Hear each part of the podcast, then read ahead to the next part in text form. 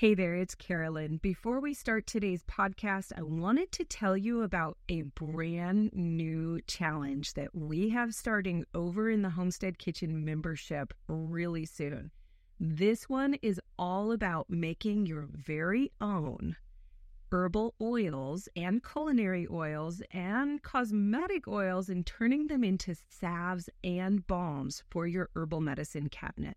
If you're interested in joining me for the Herbal Oils and Salves Challenge, then go to homesteadingfamily.com forward slash podcast dash herbal oils.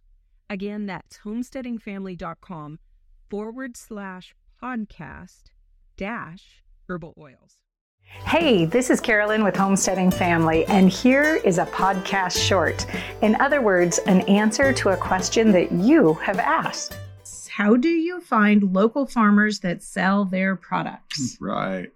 Well, one of the best ways is local farmers market. You're often going to have your people there, um, but not all of your local farmers go to the farmers market. So, really, the next best thing is if you don't know somebody, is to just get online and go see good old Google Pants or one of the alternatives. Google Pants? That's what, yep, Google Pants.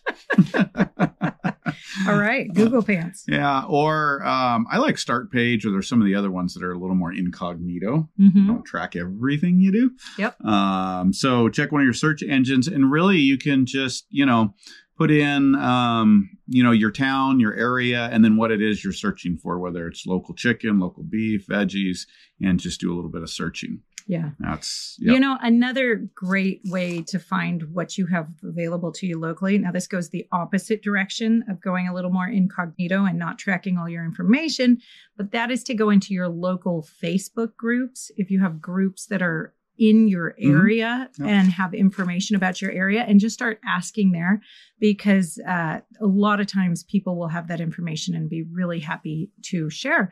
And if you don't have a garden, and you don't have access directly to a farmer, make sure you look out for local CSAs where you can get like boxes. It's kind of like going out to your garden and harvesting whatever's right.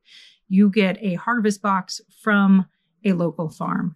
And uh, that can be a great way to go if you uh, are needing to buy in produce. Yeah, it's also one of the more economical ways if you're buying in produce. You, you have to learn how to cook with what you get. Yep. Um, but it's Which more economical. It, it is, and, and it's the CSAs are a good system.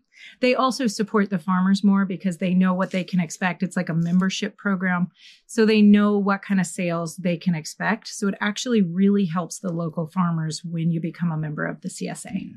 So good. And there you have it. I hope this answer is one you were looking for.